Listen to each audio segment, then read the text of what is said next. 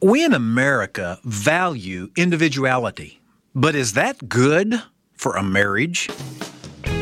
This is Real Family Life with Dennis Rainey.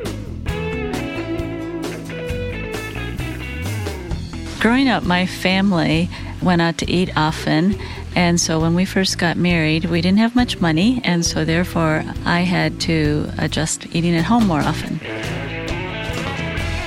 You know, as this woman discovered, a lot of adjustments need to take place in the first years of marriage. As the honeymoon ends and the romantic feelings start to subside, couples are surprised to find out how different their opinions can be on things like finances, sex, children, religion, and in laws.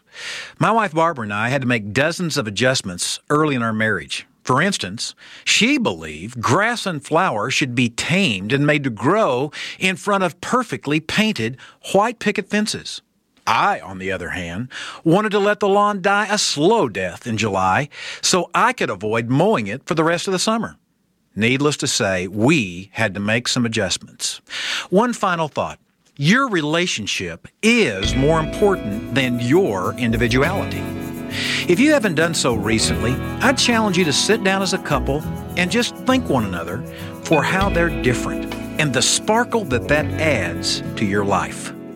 I'm Dennis Rainey, and that's real family life.